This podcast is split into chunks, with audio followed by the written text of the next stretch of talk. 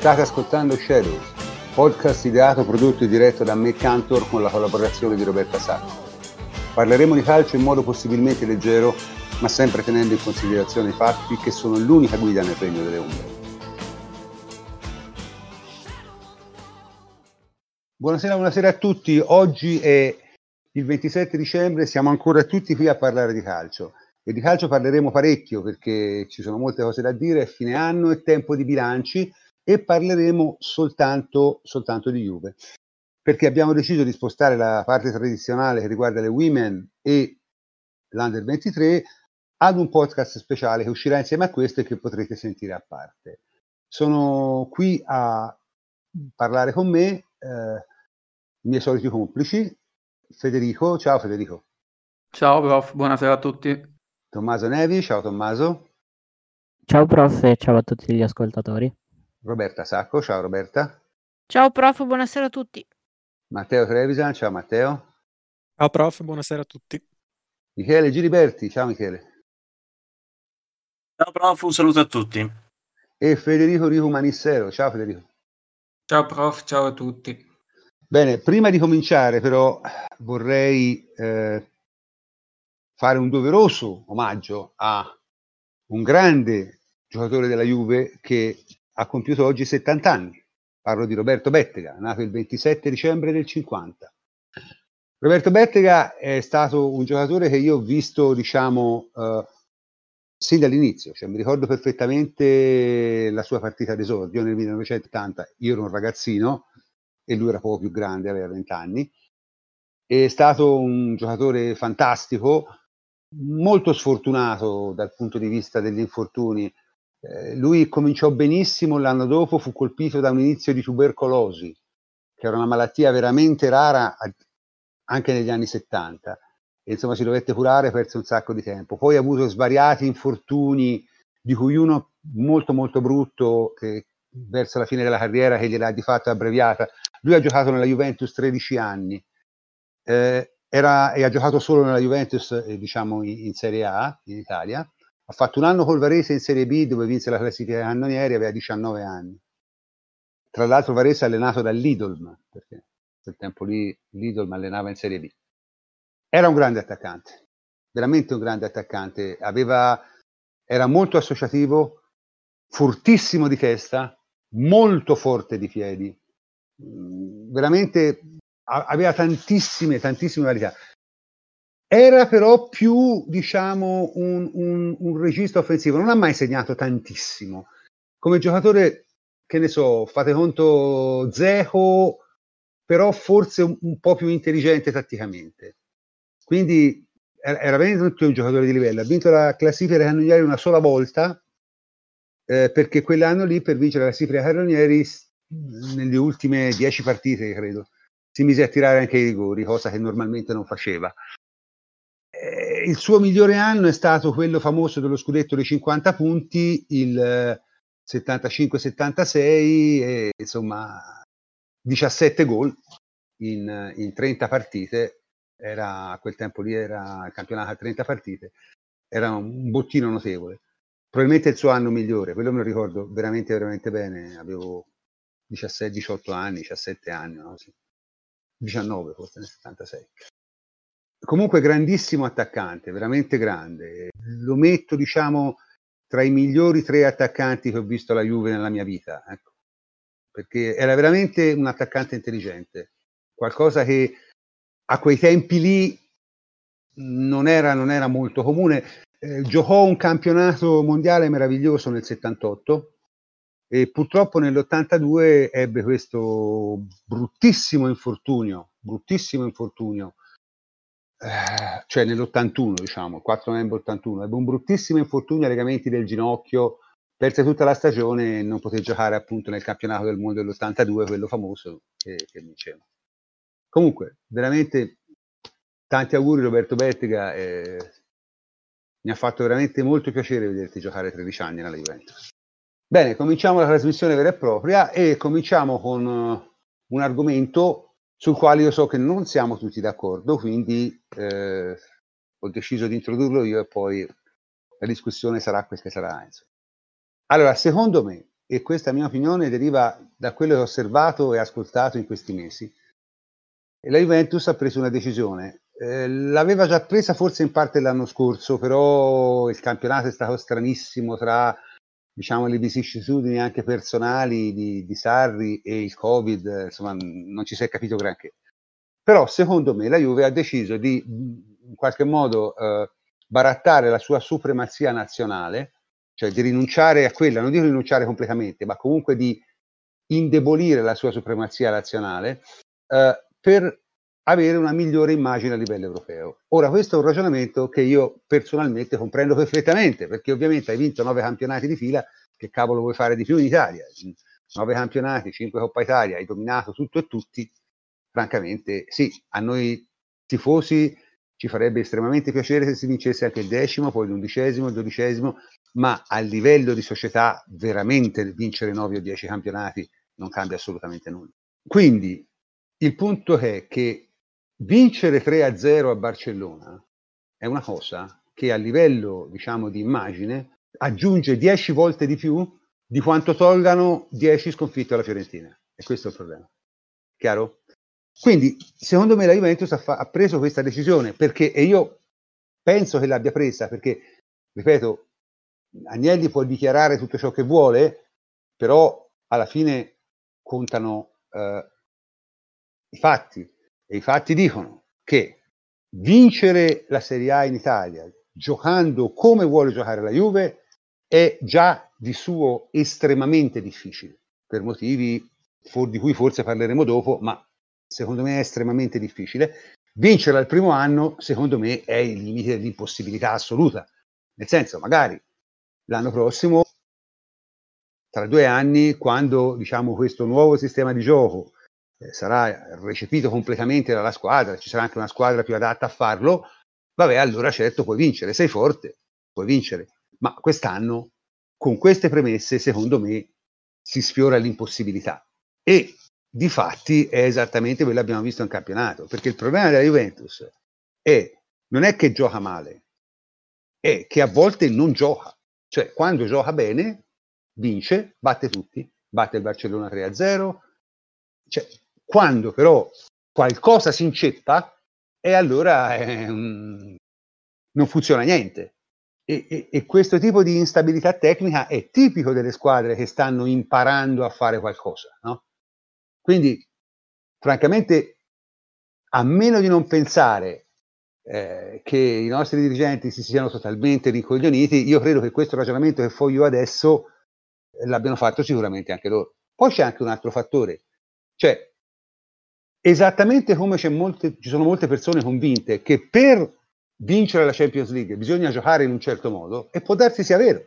Io sono estremamente convinto che per vincere la Serie A bisogna giocare in un certo modo, cioè nel senso competizioni diverse hanno modi diversi di essere affrontate. Su questo penso che sia difficile contestare, perché è chiaro che insomma, se è vera una cosa è vera anche l'altra se si accetta come un dato di fatto che per vincere la Champions League bisogna giocare, e uso una banalizzazione, in un calcio europeo, eh, allora deve essere altrettanto eh, ragionevole pensare che per vincere la Serie A bisogna giocare un calcio italiano, perché se no eh, non c'è coerenza in quello che si dice.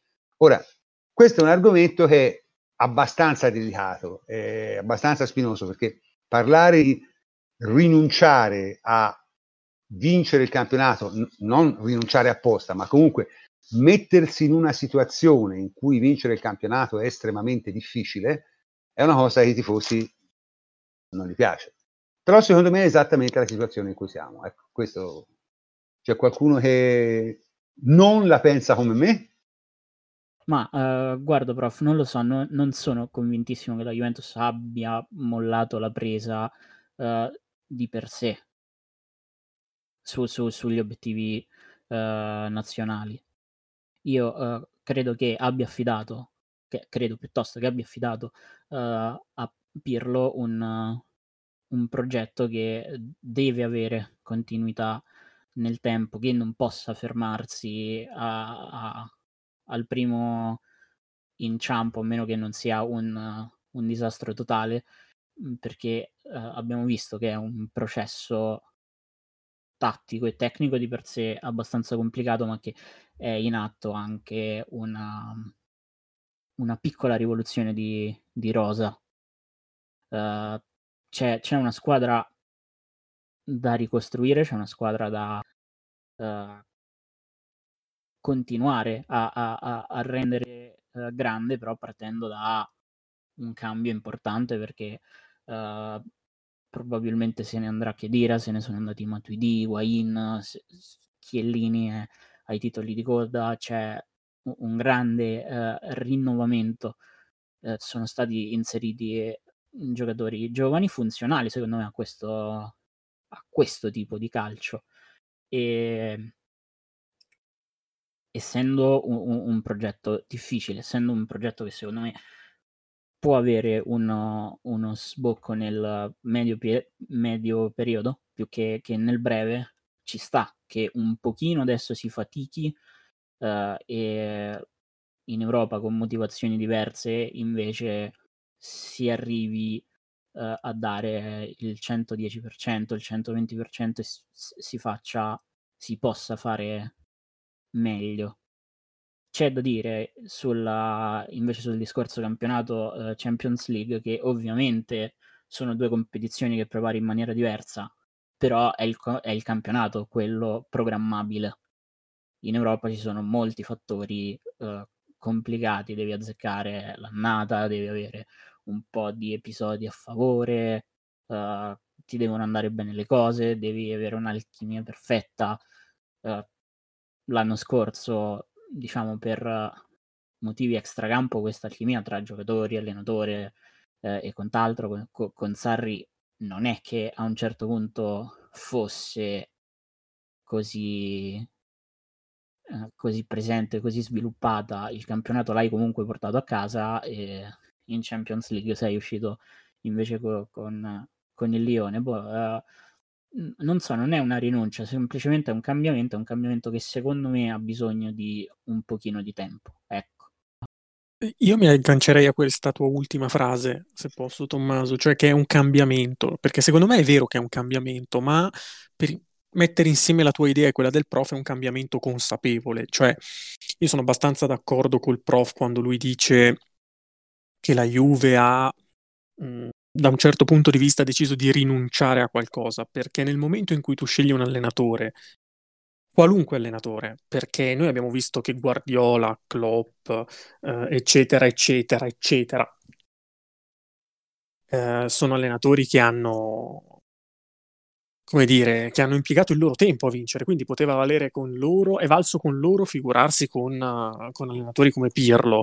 Uh, il tempo è necessario, e quindi nel momento in cui la Juve decide di cambiare tutto, di cambiare, di passare a un sistema così diverso, con una filosofia molto diversa, metti in conto automaticamente, sarei sorpreso del contrario, ma è un discorso peraltro che affronteremo dopo sulle prospettive, mi rifiuto di credere che non abbiano messo in conto che un anno di transizione, che significa un anno in cui rischi di non vincere, um, fosse impreventivabile. Loro lo sapevano che c'era questa eventualità, secondo me.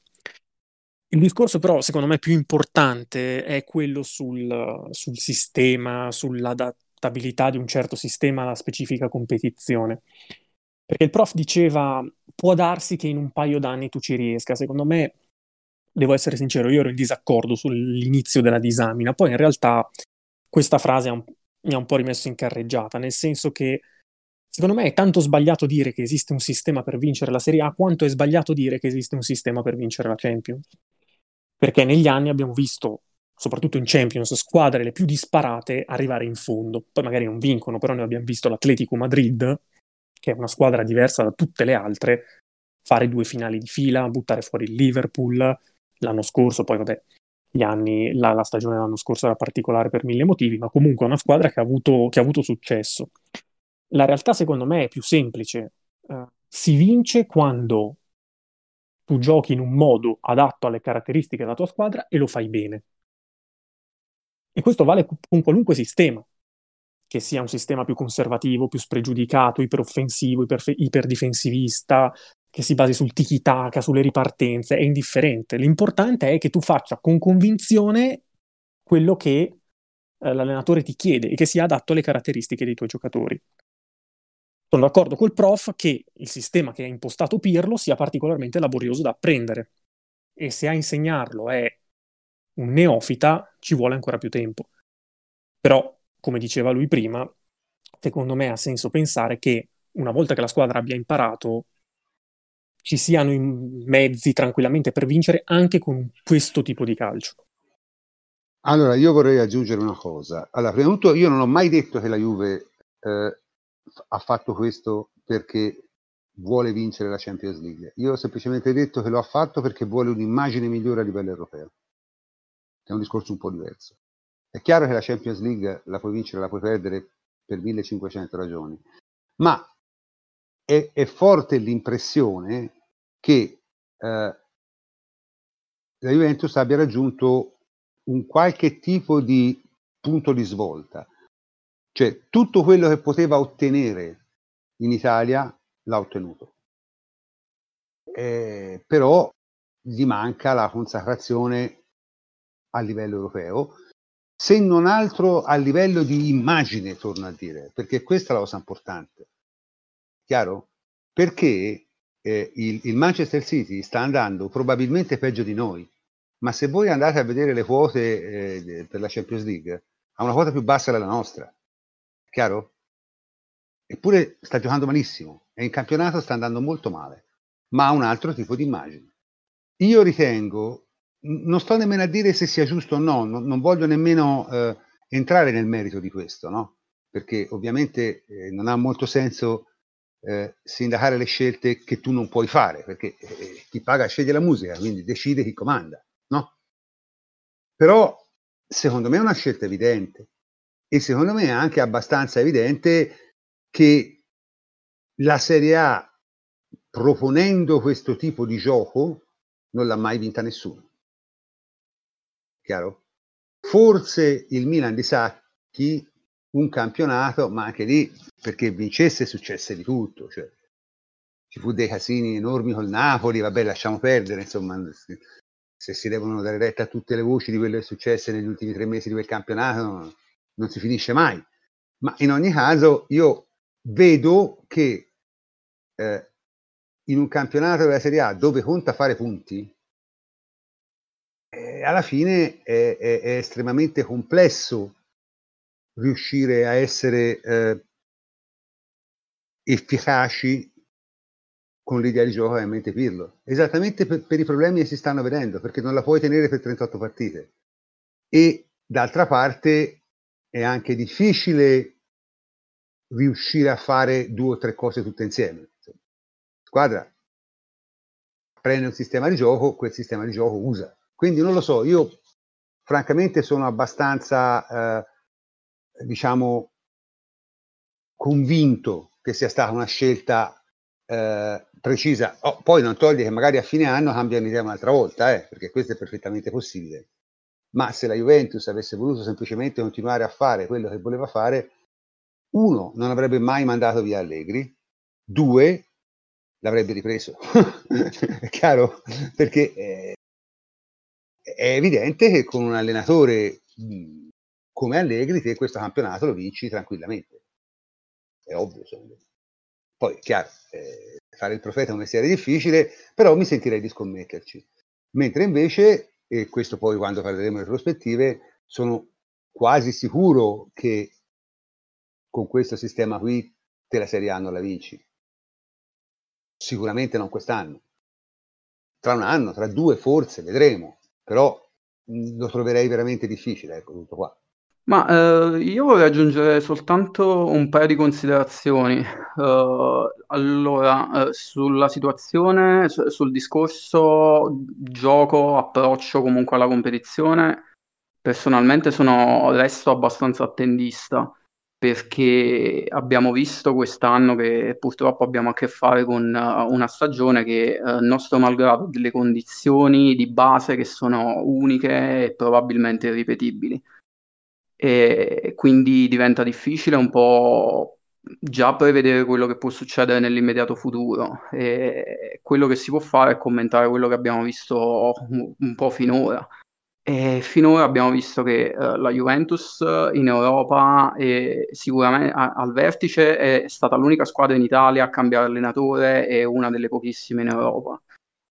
E a differenza di altre squadre come possono essere magari l'Inter e il Milan che hanno l- la coperta di Linus della continuità tecnica perché hanno un progetto che va avanti da due anni, la Juventus si è affidata a un esordiente assoluto questo in una stagione in cui eh, non si può fare preparazione, l'abbiamo detto tante volte, si è completamente saltata la preparazione estiva e si gioca eh, una volta ogni tre giorni.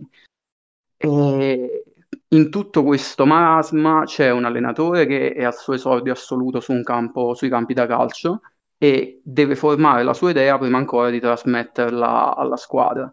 E mi soffermo sul concetto di formare la propria idea perché, uh, perché sono d'accordo col prof quando dice che tenere un approccio come quello che sembra voler dare Pirlo per 38 partite, quindi con riaggressione alta, pressing a tutto campo, eccetera, è molto difficile da fare per, per un campionato intero, soprattutto nel campionato italiano. Però eh, penso anche che eh, la, que- quello che ci si aspetta, o perlomeno che io mi aspetto dall'allenatore della Juve, che sappia trovare eh, delle contromisure eh, grazie a quello che è un po' il suo bagaglio, soprattutto di esperienza, esperienza che purtroppo Pirlo, essendo un novizio, non ha e deve fare sul campo con un processo molto semplice che è un processo poi di trial and error. Purtroppo tutto quello che lui sbaglia al momento si riflette nella classifica e di conseguenza per tutti questi motivi io credo che questa prima stagione eh, lo temevo all'inizio ed ora si sta concretizzando la cosa è estremamente difficile da portare in fondo rimanendo competitivi fino alla fine semplicemente perché ci sono altre squadre che sono riuscite a minimizzare i danni mentre purtroppo noi ci siamo arenati in un processo di crescita che ci porta a vincere delle partite 4-0 e a perderne altre 3-0, ma non vedo uh, vie d'uscita differenti al momento, mentre il discorso sul medio e lungo termine eh, lo ritengo completamente diverso, ma già solo per il fatto che a partire dalla prossima stagione ci saranno delle condizioni iniziali completamente diverse e Pirlo sicuramente avrà un anno di esperienza alle spalle, per cui anche lui sarà cresciuto da quel punto di vista, per cui non me la sento di dire che uh, la sua idea di gioco, che poi magari non è neanche ancora completa, uh, non possa essere vincente nell'immediato futuro. Ecco. Eh, io mi raggancerei a questa cosa che hai detto, Fede, perché mh, mm, mi hai dato uno spunto che non mi era venuto in mente, ma eh, quando per integrare un po' tutta la questione, citavi l'Inter, il discorso sull'Inter, Uh, quest'estate l'Inter aveva scazzato malamente con, col suo allenatore, tant'è che dopo la finale di Europa League sembrava palese a tutti l'addio di Marzio, l'aveva praticamente annunciato, era fatta per Allegri. Eppure l'Inter ha cercato di ricompattare e ha ricompattato da un lato probabilmente per questioni economiche perché non poteva permettersi di pagare Conte esonerato, ma forse anche perché eh, scambiare allenatore nel contesto in cui eravamo uh, obiettivamente um, li avrebbe messi in difficoltà, cosa di cui noi invece ci siamo bellamente fregati, abbiamo mandato via un allenatore che comunque aveva vinto per prendere un allenatore nuovo e un neofita. Quindi ha ragione il prof quando dice che secondo, quando sostiene che probabilmente la Juve ha messo in conto uh, qualche difficoltà transitoria. Uh, su quello che poi ne verrà a breve termine è molto difficile fare i conti perché a titolo personale io ho la sensazione per la prima volta da forse nove anni a questa parte, con qualche parentesi transitoria, che non stia più nelle nostre mani il nostro destino, nel senso che se anche noi ipotizzassimo, e secondo me non ci sono i motivi per pensarlo, che la Juve dal 6 gennaio, dal 3 gennaio, quando si torna in campo, svolterà e farà uh, nelle rimanenti 23 partite 20 vittorie, eh, anche se così fosse, comunque dipendiamo tantissimo dai nostri avversari. Milan, secondo me, è indecifrabile perché hanno chiuso una stagione fuori da ogni raziocinio, sono stati clamorosi, bisogna soltanto fargli un plauso però sono andati veramente troppo oltre, quindi è difficile prevedere cosa faranno per il futuro, ma soprattutto l'Inter. L'Inter è, è una squadra che ha la missione dello scudetto, vuoi perché Conte è fatto così, vuoi perché non hanno più altre coppe, vuoi perché giocano una partita a settimana, vuoi perché il loro livello, che comunque è inferiore al nostro e di parecchio, secondo me, eh, comunque è abbastanza da consentirgli di fare una Serie A ipercompetitiva. Di fatto, quello che faranno queste due squadre inciderà tantissimo sul nostro futuro. Ecco perché secondo me prevedere l'esito a breve termine della Juve è difficile. Resta, secondo me, uh, in assoluto l'idea che uh, la società ha messo in conto per il breve periodo di poter non vincere. Uh, quello che secondo me sarebbe sbagliato, ed è il senso finale del mio discorso, è l'idea di trattare Pirlo come un qualsiasi altro allenatore che poteva sedersi sulla nostra panchina. Simone Inzaghi, Spalletti, Mancini, per citare i nomi più bassi, tra virgolette, più semplici che possono venire in mente, sono comunque una cosa diversa da Pirlo. Pirlo è un'altra cosa, tu non puoi trattarlo come tutti gli altri perché non è un allenatore, non era un allenatore, ha uno staff che non è il suo staff perché gliel'hai assemblato quest'anno, non si conoscevano sostanzialmente o se si conoscevano comunque non avevano mai lavorato insieme, gli hai messo una squadra più forte ma inesperta, più giovane, che comunque viene da nove anni di vittoria, territorio inesplorato a livello motivazionale, cioè siamo in una situazione post-Covid, peraltro eh, con un periodo di estivo di assemblamento della squadra che non c'è stato per le vicende del Covid, quindi siamo in una situazione assolutamente illeggibile. Per me la Juve ha fatto il conto di questo, quindi secondo me se non vinceremo, e dovendo scommettere due senza oggi, ti direi che non vinceremo, io mi aspetto che comunque la Juve persegua uh, l'obiettivo che si è posta con Pirlo, qualunque esso sia, che sia la miglior faccia a livello europeo, che sia tornare a vincere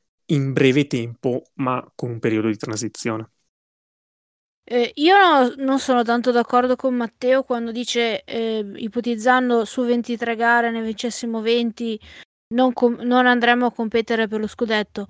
Secondo me tutti non stiamo facendo eh, il conto con l'oste, ovvero con... Roberta, scusami, scusami, scusami, scusami, scusami, è una precisazione, no, non ho detto che non competeremmo, ho detto che anche così dipenderemmo molto dagli altri, secondo me per il semplice fatto che già oggi abbiamo 9-10 punti dietro e le altre sono in una situazione migliore rispetto alla nostra. Competere potremmo competere. Scusami, la precisazione era giusto per chiarire che forse non ero stato chiaro. No, no, eh, io avevo capito il senso, però io sono convinta che se tu eh, 23 partite ne vinci 20, eh, lo scudetto lo vinci.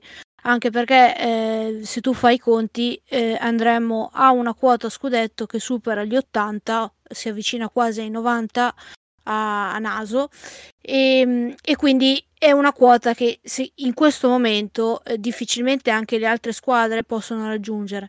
Detto che l'avversaria più pericolosa per lo scudetto è l'Inter per n motivi, io al Milan continuo a credere poco, eh, soprattutto per un motivo. Il fatto che loro hanno iniziato la stagione molto prima rispetto alle altre squadre, quindi hanno avuto la fortuna, tra virgolette, di giocare delle partite ufficiali utilizzandole praticamente come amichevoli.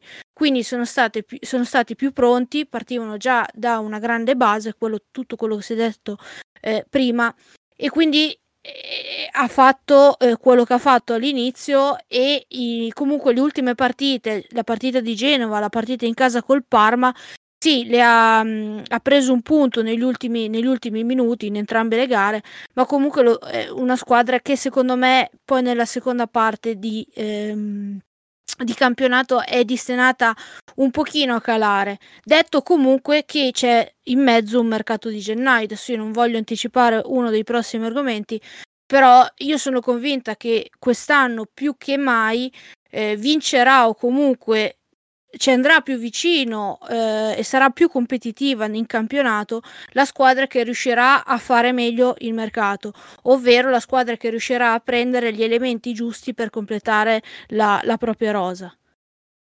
Ma guarda, io sono d'accordo con te Roberta su una cosa, nel senso è chiaro che se vinci 20, 20 partite, altre 20 partite il campionato lo vinci, anche perché se vinci altre 20 partite vuol dire che i tuoi avversari qualcuno la perdono. Comunque, secondo me però non succederà.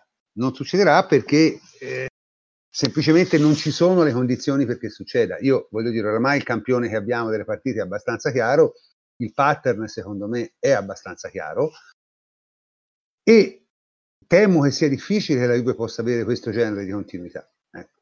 Cioè, sicuramente avrà dei periodi in cui gioca bene, in cui vince eh, 4, 5, 6 partite di fila, per carità. Ma ci sarà sempre la partita in cui arriva il granellino di sabbia e siccome la squadra non ha stabilità tecnica, né ce la può avere, eh, lì ti infrangi.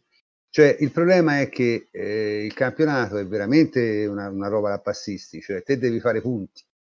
E, e, giocando come vuole giocare la Juve in Serie A è complicato fare punti. È complicato fare punti. Ripeto, vediamo, io non voglio escluderlo, però se dovessi scommettere 50 centesimi ti direi no. Cioè, prima o poi sicuramente cominceremo a giocare meglio, a carburare di più, ma vincere il campionato non ce la fai, semplicemente perché non riesci a fare il numero di punti necessari. Cioè, io non credo che la Juve arriverà a 80 punti in questo campionato. Ecco. Sarei stupito se passasse 80 punti con queste premesse. Veramente.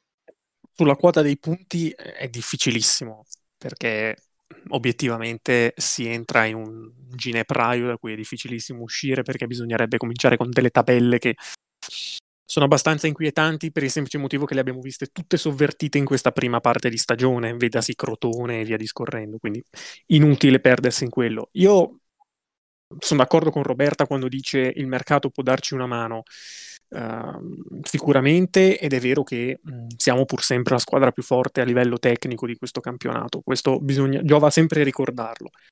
Detto questo, quello che mh, non so, io sinceramente ho difficoltà a capire e temo sia abbastanza inquietante come segnale, è perché la Juve, a differenza, come diceva Roberta, dell'Inter, che è la nostra vera rivale, faccia fatica a vincere le partite quando gioca male, perché io non ho mai visto, cioè no, non è vero che non ho mai visto, ci sono squadre uh, che quando non riescono ad applicare i loro principi vanno in difficoltà, ci sono anche ad alto livello, ma soprattutto le grandissime squadre anche quelle più, tra virgolette, dogmatiche o quantomeno ben identificabili a livello di gioco. Cito il Liverpool, cito il City, cito quello che era il Barcellona, eccetera. Quando non riescono a giocare bene, e capita a tutte, e comunque la risolvono con i loro giocatori più forti. Sempre, o quasi sempre. È quello che noi non riusciamo a fare. Perché questa squadra, quando, come hai detto giustamente tu, prof, non ha la continuità tecnica, quindi non riesce a far vedere nei 90 minuti o su più partite uno spartito chiaro, identificabile, non vince. E secondo me è sorprendente questo, perché se tu leggi i nomi che abbiamo in rosa, da Ronaldo, Morata, Dybala, Kuluseschi, Quadrado, Sandro e via discorrendo, è sorprendente che questi giocatori, se la squadra non gioca in toto, non facciano la differenza. È una cosa che io sinceramente non saprei come interpretare.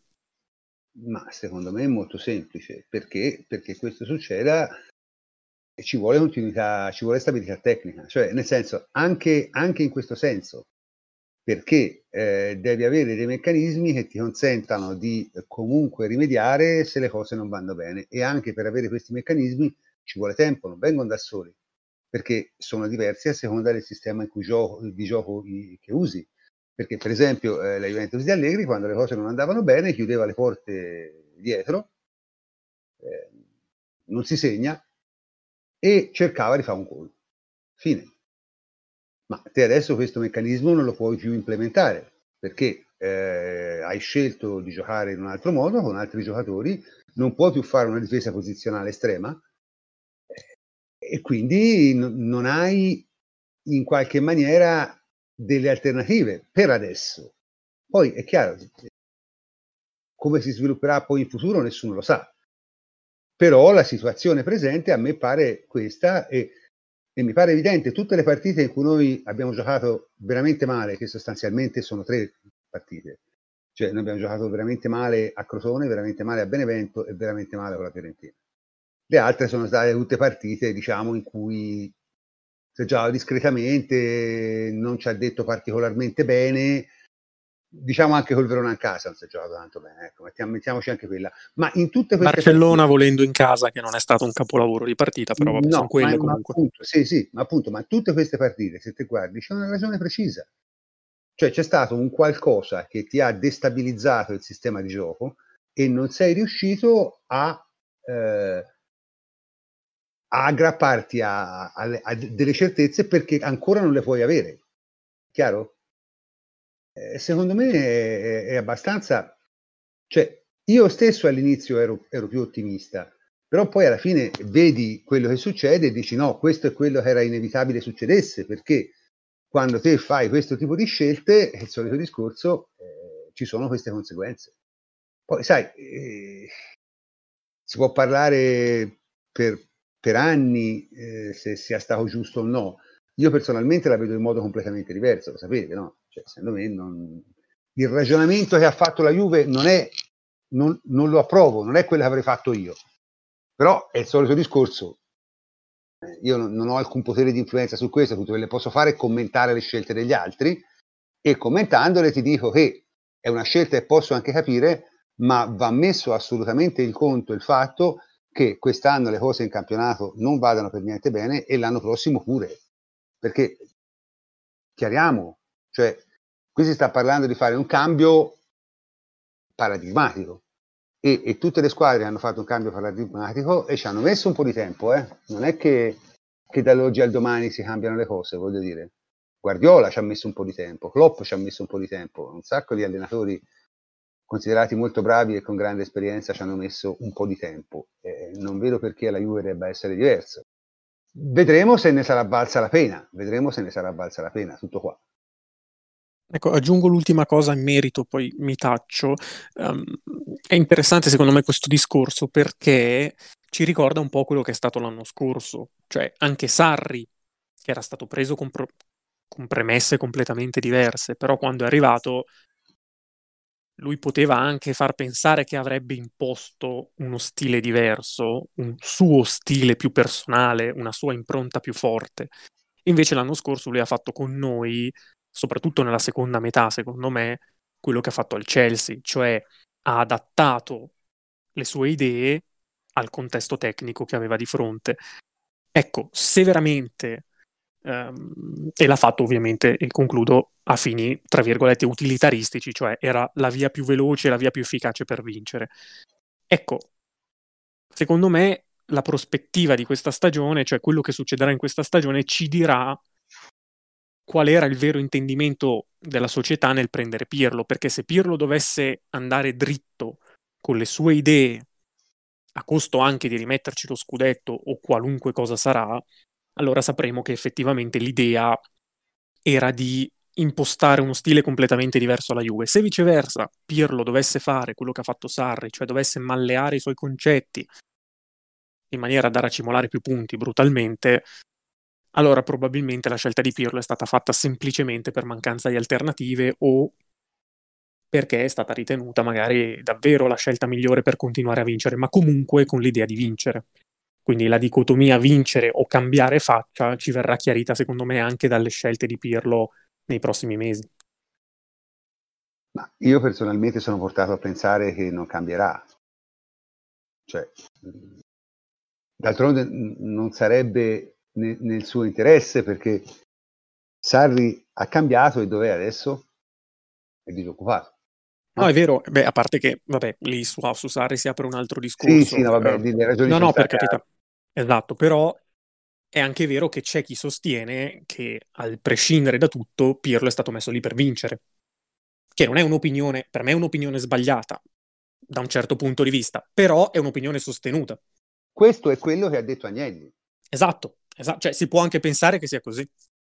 Però io tendo a pensare che eh, il significato delle cose non derivi dalle parole, ma dalle azioni. Cioè, eh, se te mi dici che stai partendo per il mare, ma vedo che stai impacchettando gli sci, io tendo a pensare che stai andando in montagna, ecco. Anche se te mi spergiuri e stai andando al mare e gli sci sono lì per caso. Chiaro? Cioè, se vai in vacanza eh, alle Bahamas non ti porti il maglione invernale. Se ti porti il maglione invernale, io penso che tu vada da un'altra parte e tu mi dica che vai alle Bahamas perché non vuoi che io sappia dove vai. è chiaro? questa è la, è la, mia idea. Quindi eh, eh, questa è un po' questa situazione qui, perché mi rifiuto di pensare che una persona dell'intelligenza e della maturità anche dirigenziale di Andrea Agnelli non sia in grado di capire che vincere un campionato con un esordiente che per di più vuole e probabilmente deve far giocare la squadra in un certo modo è ai limiti dell'impossibile. non credo che non lo capisca e non credo che non lo sappia.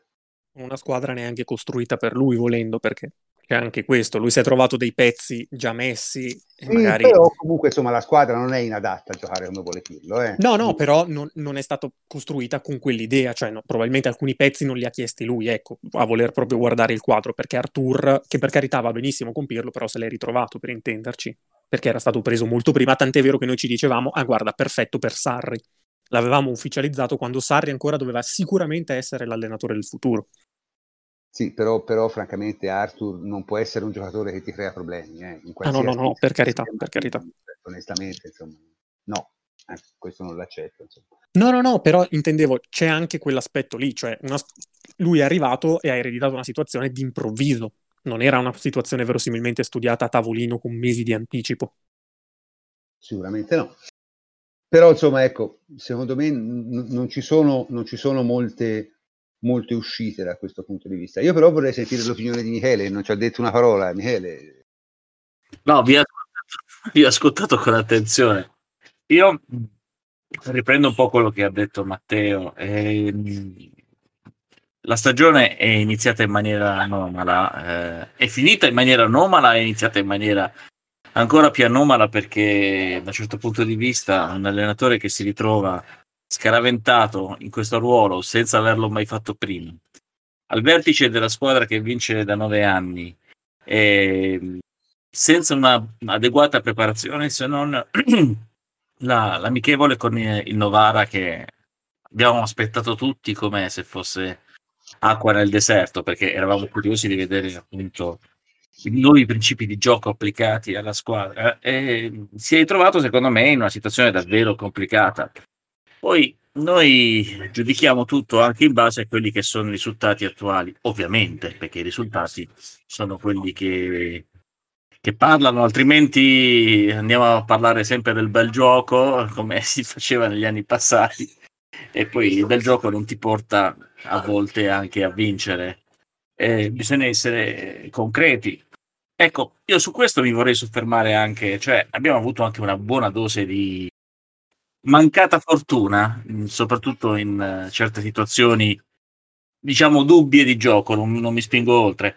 Io credo che partite come quella con il Benevento, con il Crotone e anche quella con la Fiorentina, eh, per non parlare Verona, si dovevano portare a casa in, mas- in maniera abbastanza facile, ma chiamiamola sfortuna, chiamiamola, chiamiamole situazioni contingenti, chiamiamole come volete. Alla fine sono i punti che ci mancano per poter stare tranquilli. Cioè, con la Fiorentina abbiamo preso un uppercut, eh, per, per utilizzare un termine boxistico, appena iniziato il- l'incontro. Quindi un cazzottone dal basso verso l'alto di quelli che ti stona subito. E da lì non siamo riusciti poi a riprendere le redini del discorso con l'espulsione susseguente di, di Joan Quadrado, che anche lì un fallo inutile, assolutamente inutile, forse un po' di frustrazione, forse ehm, la- l'analisi, la, la mancanza di serenità data la situazione, appunto perché poi eh, venivamo anche dalla sentenza del pomeriggio, quindi eh, lo so che il prof non è d'accordo su questo punto di vista, ma secondo me qualcosina, qualcosina hai- comunque ha dato da pensare perché i calciatori sapevano che avevano tre punti in meno in classifica. E comunque un po' influ- lo so, prof, non sei d'accordo, però ti dico la mia opinione. Ma al di là di questo, al di là dei tre punti in meno eh, del, con Napoli e tutto il resto, eh, io credo che se avessimo mh, portato in maniera positiva la partita con la Fiorentina, cosa assolutamente possibile, anche perché diciamoci la verità, chi di noi si aspettava una partita brutta con la Fiorentina? Venivamo da una serie di partite eh, belle, anche vinte in maniera convincente, quindi ci aspettavamo questa squadra, diciamo, un po' allo sbando, eh, perché poi hanno fatto un cambio di allenatore, è arrivato Prandelli che non è che abbia portato chissà che, solo che abbiamo dimenticato un fattore fondamentale, per loro è l'unica partita dell'anno quella, cioè anzi sono due le partite, l'andata e il ritorno, e quindi quelle le giocano quando possono alla morte, e così hanno fatto. Secondo me un po' è stata sottovalutata l'ultima partita e quindi ovviamente questo ha portato anche al risultato negativo, oltre a altri fa- fatti contingenti di cui eh, sappiamo, diciamo, decisioni arbitrali un po', un po' dubbie, ecco, diciamo così. E Il giudizio, quindi, secondo me è un po' affrettato.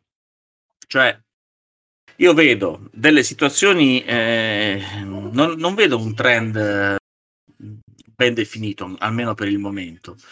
Eh, lo so, potrebbe essere un paradosso, uno potrebbe dire, vabbè, ma quanto vuoi aspettare? Cioè, non c'è bisogno di bere tutta l'acqua del mare per sapere se è salato o meno. Però io aspetterei almeno di vedere a gennaio come vanno le cose.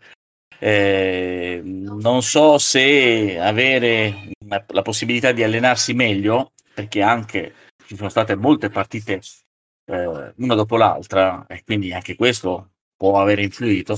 Dicevo, non so se potersi allenare meglio, quindi avere diciamo, il tempo di preparare per bene le partite, possa un po' cambiare il trend e portare a quello che speriamo, cioè una serie di vittorie che po- possa portare poi a maggiore fiducia perché poi vincere aiuta a vincere, lo dicono tutti, e, e rimetterci in carreggiata. Poi per lo, eh, per lo scudetto non lo so perché ehm, è una situazione talmente ingarbugliata.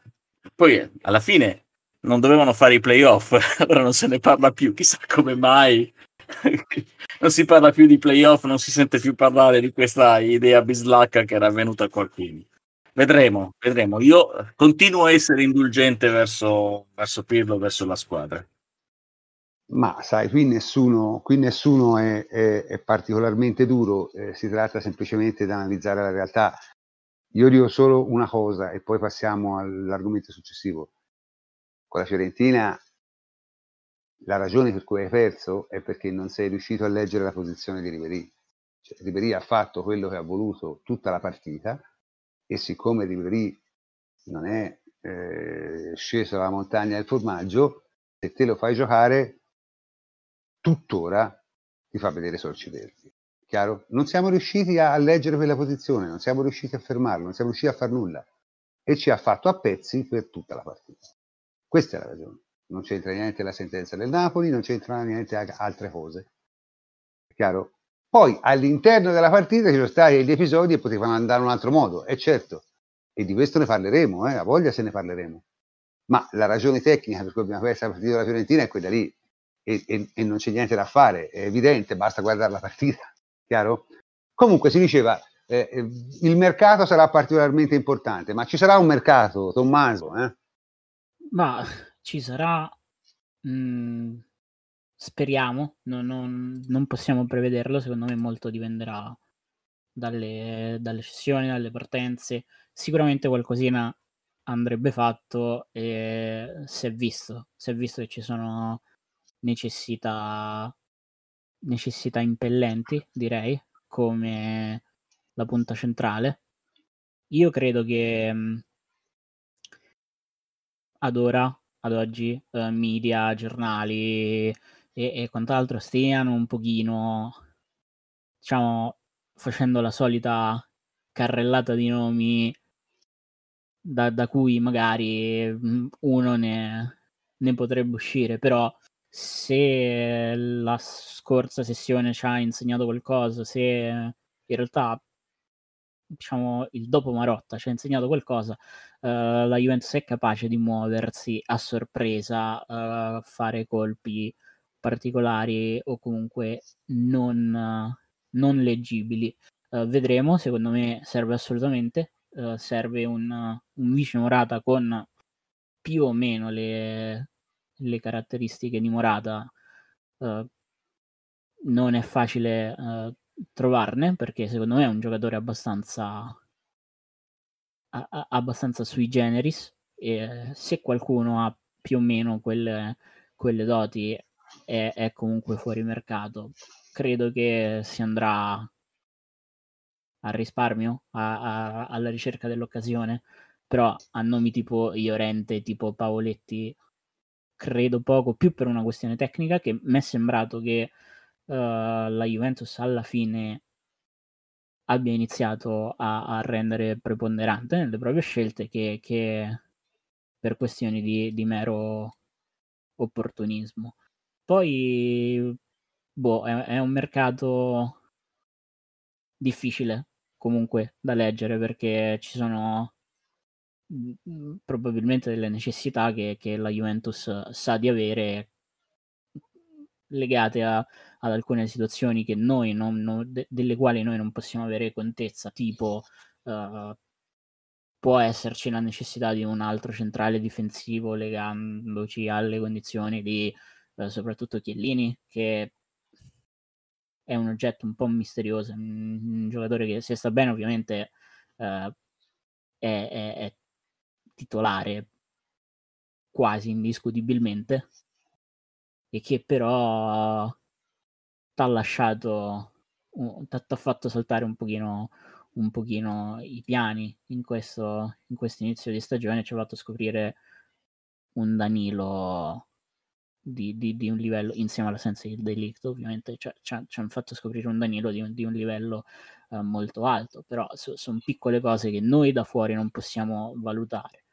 Uh, in entrata c'è comunque qualcosina da, da monitorare tipo Brian Reynolds dall'FC Dallas eh, che potrebbe essere sulla scia della continuità con uh, McKenny anche se McKenny era assolutamente più, più famoso, più conosciuto e più studiato o, i, o altri giovani un, un sintomo di una nuova strategia, di un nuovo modo di, di, di vedere il mercato un po' che, che, un po' va a correggere il tiro rispetto al, agli ultimi anni, a quello a cui eravamo abituati.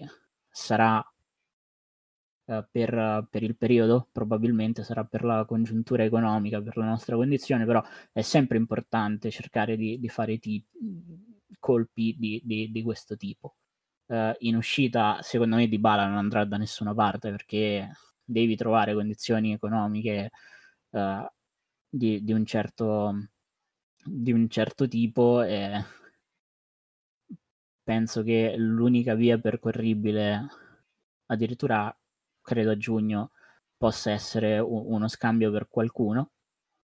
Uh, il sogno ovviamente e, il pensiero un po' non andare a, a Pogba ma credo che sia difficile spostarlo a gennaio e credo sia impossibile pensare ad uno scambio del genere. Poi oh, le vie del mercato sono infinite e, e Pogba uh, risolverebbe un mucchio di problemi e, e, enormi pur, uh, diciamo, avendo dimostrato a Manchester che se una squadra ha qualche difetto strutturale, lui magari te, te la alza di, di rendimento, ma non fa, non fa miracoli, però anche questa Juve probabilmente è, è di un livello uh, diverso dallo United che, che, che, ha trovato lui. Per il resto non c'è davvero niente e credo si, si saprà poco in generale. Io non so se effettivamente faranno delle operazioni di un certo livello a gennaio, anche perché dobbiamo tenere sempre di conto la Bibbia, cioè i giocatori che si possono essere messi in lista. Quindi c- c'è sempre il principio, uno entra e uno esce. E quindi chi, chi, chi, mandiamo via? Si parlava di Bernardeschi, io per dire ovviamente non neanche in lista, quindi non ci pensiamo proprio. Eh, leggevo oggi di Bernardeschi addirittura, ehm, quindi bisogna sempre vedere un po' come, come riusciranno a gestire questa alchimia Uh, tra uh, soggetti che possono giocare e invece altri che devono essere rimandati in, in altro momento. Brian Reynolds, che ha questo bel nome un po' hollywoodiano da attore consumato, al massimo sarebbe per uh, eventualmente per giugno, perché comunque è extracomunitario, quindi non potrebbe rientrare eh, nelle liste subito. Vedremo un po' come vorranno. Io davvero non ho la minima idea di come possano agire per il mercato di gennaio perché al di là del fatto che su Chiellini credo non si possa più contare in maniera affidabile questo Dragusin ormai è in pianta stabile in prima squadra però certamente non possiamo sostituire Chiellini con Dragusin ma tenere fuori anche Chiellini dalle liste è anche un po' un atto di coraggio se vogliamo. Quindi no, non so proprio non ho davvero idea di come eh, Paratici insomma si metterà al lavoro ma guarda, volendo un posto in lista ci sarebbe perché c'è Frabotta, Frabotta lo puoi togliere dalle liste tranquillamente. Quindi un posto in lista ci sarebbe. Su Chiellini non lo so, è il solito discorso. Secondo me non c'è bisogno di un altro centrale perché c'hai eh, Bonucci, c'hai De Ligt, c'hai eh, Demiral, perché non è morto, eh, c'hai Dragusin e volendo c'hai anche Danilo. Cioè, francamente un altro centrale non gli serve. A lui servirebbe un attaccante e probabilmente qualcuno che possa fare a sinistra quello che fa eh, quadrato a destra. Quindi uno, uno al posto di, di Bernardeschi e, e, e, una punta centrale. Questo servirebbe alla Juve. Secondo me non arriverà né l'uno né l'altra per la semplice ragione che non ci sono giocatori comprabili adatti alla bisogna. Cioè, francamente, io la punta centrale ci avevo anche pensato. Cioè, il giocatore ideale sarebbe stato uno come Ciccio Capuano, purtroppo c'è la pubalgia e quindi è fuori gioco lui. Ma Caputo, prof, non Capuano. Capuano è, Ezio Capuano, l'allenatore. Ciccio Caputo è quello della... Perdonami, perdonami Caputo, perdonami, perdonami, veramente perché eh, confonderti con quel, con quel paranoico di Eziolino, Ciccio Caputo, perdonami, perché in realtà è un giocatore di cui una stima enorme, Ciccio Caputo, eh, perché è un giocatore che si è tirato su da, da, veramente dal, dal fango con le sue mani e lui sarebbe stato un giocatore adattissimo secondo me, solo che ha la pubalgia e, e quindi è, è, un problema. Però non riesco a vedere, riesco a vedere ehm, niente di appetibile per la Juventus in questo momento, o poi è chiaro, non, faccio, non è il mio mestiere, quindi magari eh, la dirigenza sta, sta tentando di fare qualcosa, francamente non vedo cosa, perché ecco, è stato detto Llorente no, ma alla fine insomma secondo me si va verso un nome di quel tipo lì, anche perché sarebbe un giocatore massimo può fare 10 partite e, e, chi chiami? Fare 10 partite nella Juve, insomma, non, non, lo so, ecco, è un, complicato secondo me. Nella Juve di Lippi, quella che ci portò a vincere la, la, Coppa dei Campioni, c'era tale Michele Padovano che faceva il ruolo di ottima riserva, eh, proprio per far rifiatare eh, Viali e Ravanelli, quindi un profilo del genere servirebbe in fondo. Eh, ma non ce ne sono, perlomeno io non ne vedo. Ne vedo non vedo granché a giro poi a gennaio. E sai, se te non sei in grado di comprare quello che vuoi è meglio niente. Eh? Comprare per comprare è meglio niente. Cerchi di, di, di arrangiarti con quello che hai, perché francamente non, non, so, non ho idea di mercato fare la Juve, ma mi stupirei di vedere giocatori in ingresso, ecco. Secondo me non arriva nessuno. E forse, forse dipenderà anche da... Diciamo che le prossime settimane si gioca il 3, poi il 6 e penso a breve giro di posta si giochino diverse partite. Diciamo che il finale del girone d'andata darà delle indicazioni, nel senso che in base a come finisci, se ti risollevi o ti affossi, puoi anche pensare di investire su questo mercato, ammesso e non concesso che le opportunità ci siano, qualcosa di più o qualcosa di meno. Nel senso che se la Juventus dovesse essere, tra virgolette, ufficialmente fuori dalla corsa scudetto e a fine del girone d'andata è possibile, visti gli avversari che ci spettano, Milan, Inter, via dicendo, eh, difficile che la Juve vada, vada, a puntellare la rosa anche solo con Llorente, che sarebbe una presa fatta per fare. E a quel punto ci si concentra sulla Champions, per cui tu l'11 titolare e le migliori sostituzioni le hai già, e non serve molto. Eh, a parte questo discorso, viceversa, ovviamente, se la Juventus dovesse rilanciarsi, finisce con sole vittorie il girone d'andata, allora si può anche avere un senso pensare di integrare la rosa eh, con un piccolo sforzo economico, ammesso e non concesso che si possa fare. Detto questo, quello che secondo me la dirigenza dovrebbe fare, deve fare assolutamente, che c'entra solo tangenzialmente col mercato, è risolvere la grana di bala, perché secondo me è un problema enorme, enorme che ci stiamo trascinando dietro, abbiamo uno dei nostri migliori talenti, perché comunque Di Bala questo è, quello con la maglia numero 10, che è in scadenza, che fa le bizze, che litiga più o meno direttamente col presidente e che è in scadenza a fine 2022. Non è una bella situazione, anche perché se lui, lui, secondo me, ha il coltello dalla parte del manico in questo momento, perché ha il diritto di rifiutare il rinnovo, ha il diritto di non accettare altre, altre destinazioni, cosa che peraltro ha già fatto, e, e, la Juve dipende da lui perché è l'unico attaccante che abbiamo in panchina in questo momento. Quindi serve un gran lavoro di diplomazia, ma è una cosa che secondo me la società deve fare nei prossimi mesi, più o meno in relazione al mercato. Guarda, io non credo che Di Babè sia dalla parte del, del manico, assolutamente, perché è un giocatore che tutti i giorni che passano vede diminuire la sua eh, quota di appetibilità al di fuori della Juve. Cioè, eh, cioè, Dybala non è in grado di rifiutare un rinnovo di contratto dalla Juve, perché non troverà mai nessuno che gli dà di più. A maggior ragione se va via tra un anno e mezzo, magari non facendo nulla per un anno e mezzo. Cioè, non è che non è che sono tutti scemi, eh. No. Prego, prego, scusami, prof. No, no, di, di pure. No, è che so, sono d'accordo, nel senso che anche lui no, non è che possa fare lo splendido più di tanto, questo è poco ma sicuro. D'altro canto, uh, non lo so, è vero, Dybala perde punti a livello di visibilità e questo è poco ma sicuro.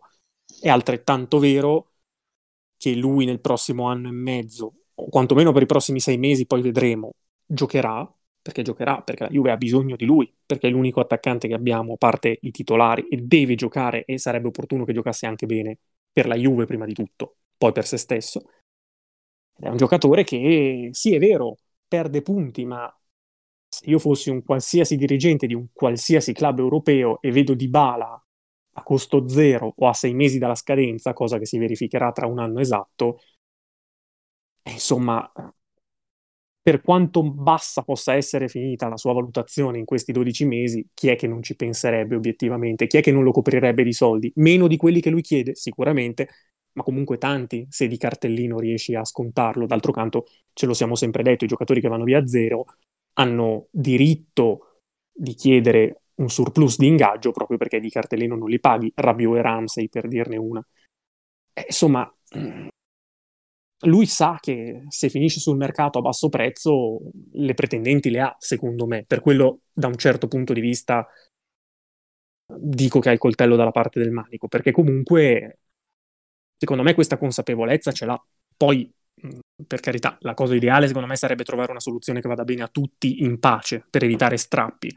Però se si strappa, ecco, non vedo la Juve così ben messa nella situazione. Ha tanto da perdere, o quantomeno ha tanto da perdere anche la società, perché è un patrimonio troppo importante di Bala perché venga svalutato così tanto. Però c'è da, da Dybala c'è una cosa che tutti gli altri giocatori non hanno, ovvero ha eh, quel famoso problema di quella causa legale con il suo ex procuratore. Quindi da questo punto di vista qualsiasi squadra che andrebbe a ingaggiare a Dybala si metterebbe in una situazione, non dico critica, ma comunque un problema in più. E, e per questo eh, sono d'accordo col prof quando dice non è mh, mm, non siamo così sicuri che lui abbia completamente comunque in gran parte il coltello dalla parte del, del manico. Lui forse, anche per come l'ha aiutato la Juve, converrebbe che accettasse quello che gli offre la Juve e, e, rimanga in un ambiente che lui conosce, anche perché è un giocatore abbastanza, eh, di, chiamiamolo così, monodimensionale, che rende bene se fa le sue cose. Non è un giocatore, e l'abbiamo visto in tutti questi anni, molto in grado di adattarsi a vari sistemi di gioco e, ne, e in, soprattutto nelle squadre europee non, eh, non, si gioca il calcio che piace a lui. Ecco, forse Di Balla l'unica squadra che potrebbe rendere è al posto di Lautaro Martinez nell'Inter. È l'unica squadra in cui io ce lo vedo che possa fare qualcosa. Per il resto veramente lo, mm, lo vedo molto in difficoltà. Ma secondo me, parliamoci chiaro, per giocare il tipo di calcio che si gioca adesso in Europa non è adatto. Perché? Non è veloce sul breve, non è veloce sul lungo e non ha il dribbling da fermo. Poi ha tante altre qualità, tecnicamente molto bravo, tira molto bene, però tende a svariare troppo, cioè eh, tende a stare troppo lontano dalla porta. In un calcio in cui si viaggia a grandi velocità, te non puoi percorrere tutti quei chilometri, non ce la fai. Infatti si vede esattamente il suo problema con la Juve, insomma non riesce assolutamente a stare su e attaccare la linea, no, non ce la fa, perché non è nelle sue corde. Purtroppo è, è, palese secondo me, specialmente con un sistema di gioco un po' più avanzato come quello che propone Pirlo. È assolutamente palese così. Quindi non lo so dove possa trovare posto, francamente. Detto bene Roberta, cioè, quale grande squadra lo prende? Fermo restando questo, è altrettanto vero che è la Juve che non lo vuole, almeno mm, su carta quello che traspare è questo, cioè è la Juve stessa che non lo vuole tenere. Quindi è chiaro che noi non sappiamo la realtà delle cifre, non sappiamo nel gioco delle parti chi dice la verità e chi non lo dice, però la Juve ha in casa un giocatore che vorrebbe vendere, che rifiuta, quals- che rifiuta il rinnovo, che rifiuta qualsiasi possibile destinazione. L'anno scorso, non più tardi di, dell'anno scorso, due squadre le aveva trovate. Eh. Io ricordo tutti che il Manchester l'aveva preso e il Tottenham l'aveva preso subito dopo, almeno stando a quello che ci viene detto, poi magari non è vero niente, però eh, stando alle voci ufficiali ufficiose, due squadre le aveva trovate e lui le ha rifiutate.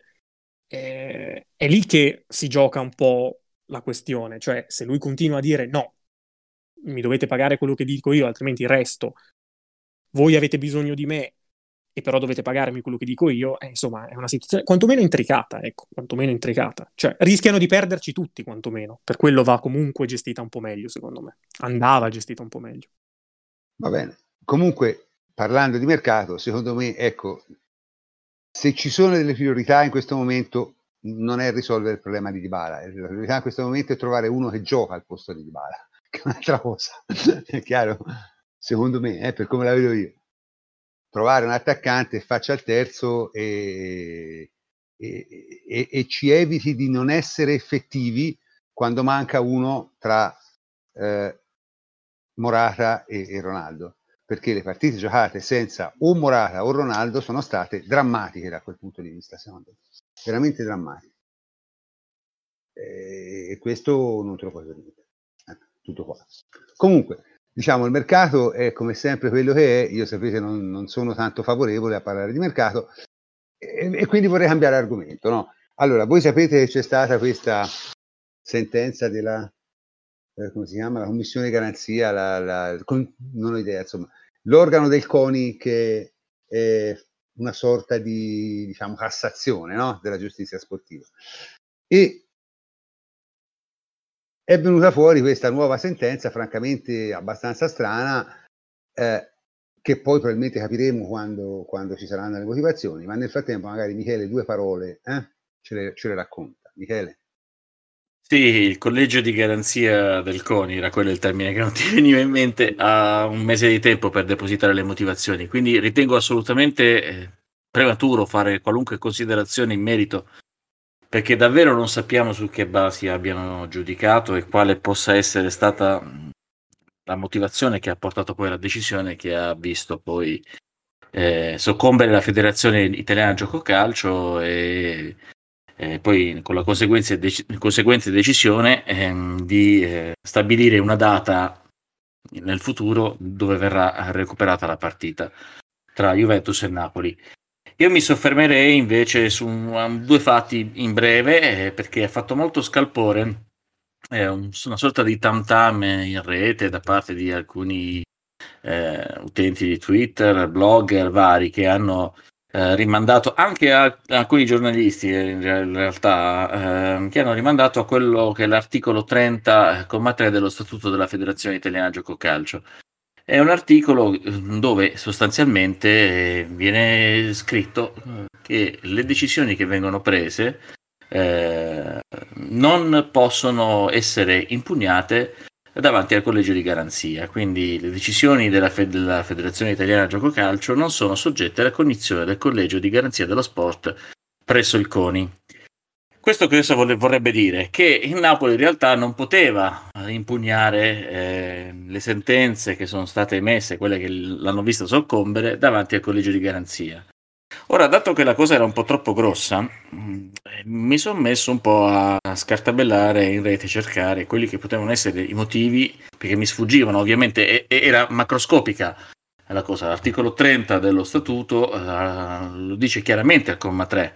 Eh, tutto ciò che riguarda una perdita della gara non può essere eh, e viene deciso in via definitiva dagli organi della giustizia sportiva federale, quindi ovviamente il collegio di garanzia non potrebbe metterci becco.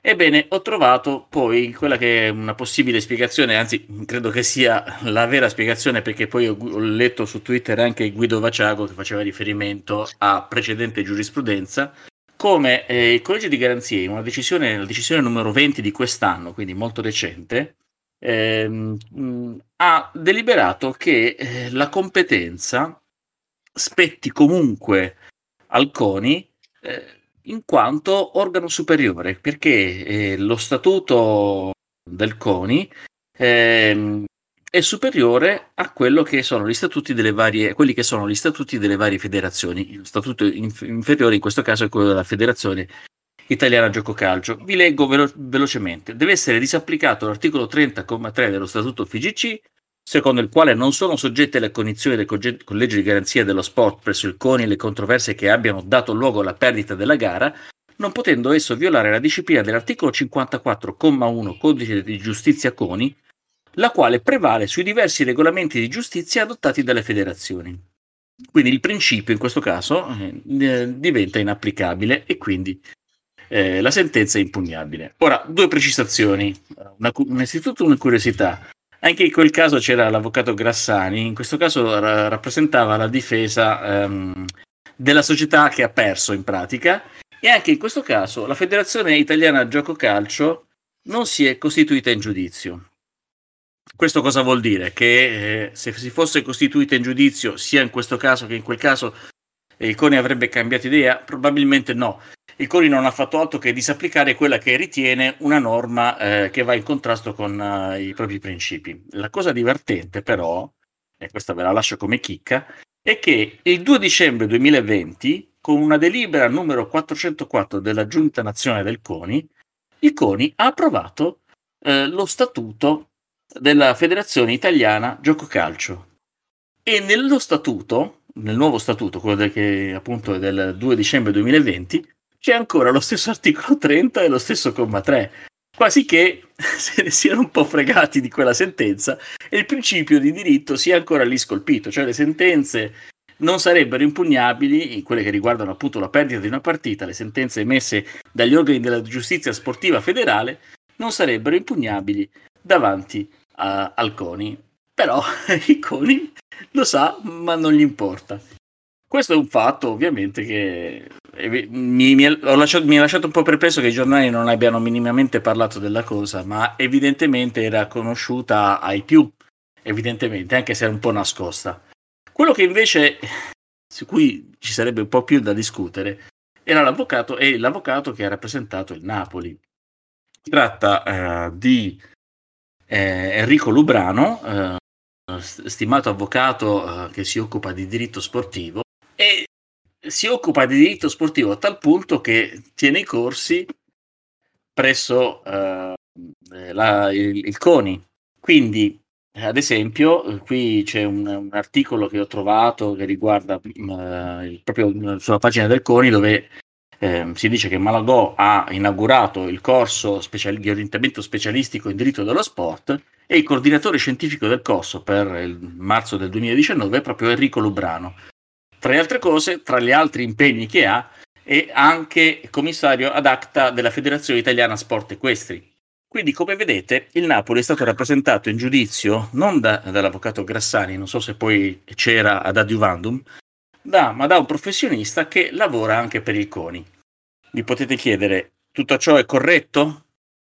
Eh, io vi posso dire semplicemente che le norme eh, che regolano l'incompetenza, ehm, ehm, i conflitti di competenza, eh, sono abbastanza ferme e decise, più che altro riguardano i conflitti relativi ai giudici eh, e sono disciplinati qui, questo è il codice civile. Vi posso soltanto dire che c'è una questione di opportunità che secondo me andava ben evidenziata e, e nessuno ha sottolineato, anzi il, il, l'avvocato Lubrano, il professor Lubrano, è stato anche ospite di alcune trasmissioni sportive in Rai dove ha declamato ovviamente la sua tesi vincente eh, nei confronti di quella che è la Federazione Italiana Gioco Calcio, che in questo caso forse avrebbe fatto bene a far sentire la sua voce in sede di giudizio.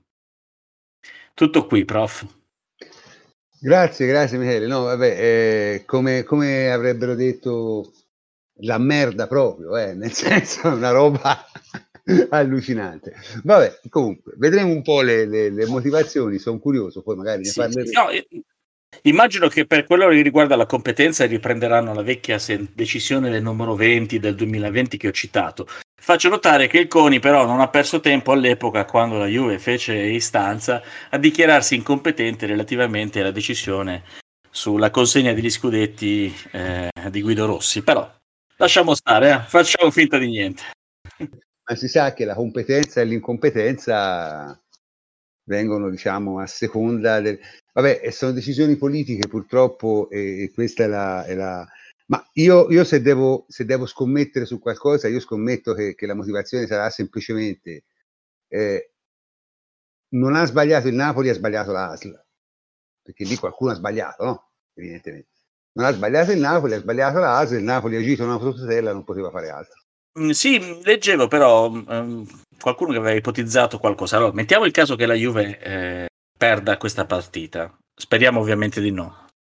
Ma mettiamo il caso che la Juve perda e che quindi il Napoli per quei tre punti in più che le dovevano essere tolti o per il punto di penalizzazione che gli era stato assegnato, vinca lo scudetto oppure vada in Europa a discapito di un'altra squadra. Vorrei vedere se non questa squadra che viene danneggiata non vada poi davanti al TAR, anche perché qui non ci sono in ballo noccioline americane, ma sono soldi e anche tanti soldi in gioco, soprattutto per quello che riguarda i posti in Champions League. E quindi si potrebbe creare un, eventualmente in futuro davanti al giudice ordinario, però questa volta un, un ulteriore contenzioso. È un terreno inesplorato assolutamente, però eh, non è una decisione che lascerà poi pochi strascici. Ah, tra l'altro vediamo che il proprio in questi giorni il Frosinone con una squadra decimata non ha chiesto all'ASL di non partire, ma è andata... No, vabbè, ma lì, lì- lì- lì il problema è che te devi trovare una ASL compiacente e dopo quello che è successo a Napoli, se anche a una gli passava per, per la testa, non lo fa, chiaro? Perché questo, questo è evidente. Infatti io non è che non penso che, abbia conseguenze in quel senso la sentenza di Napoli, perché figuriamoci solo una ASL si mette a fare una cosa del genere. Non esiste proprio, ecco. Non esiste proprio. Comunque, dai, grazie di averci illustrato questa cosa qui, poi magari ne riparleremo quando ci sono le motivazioni.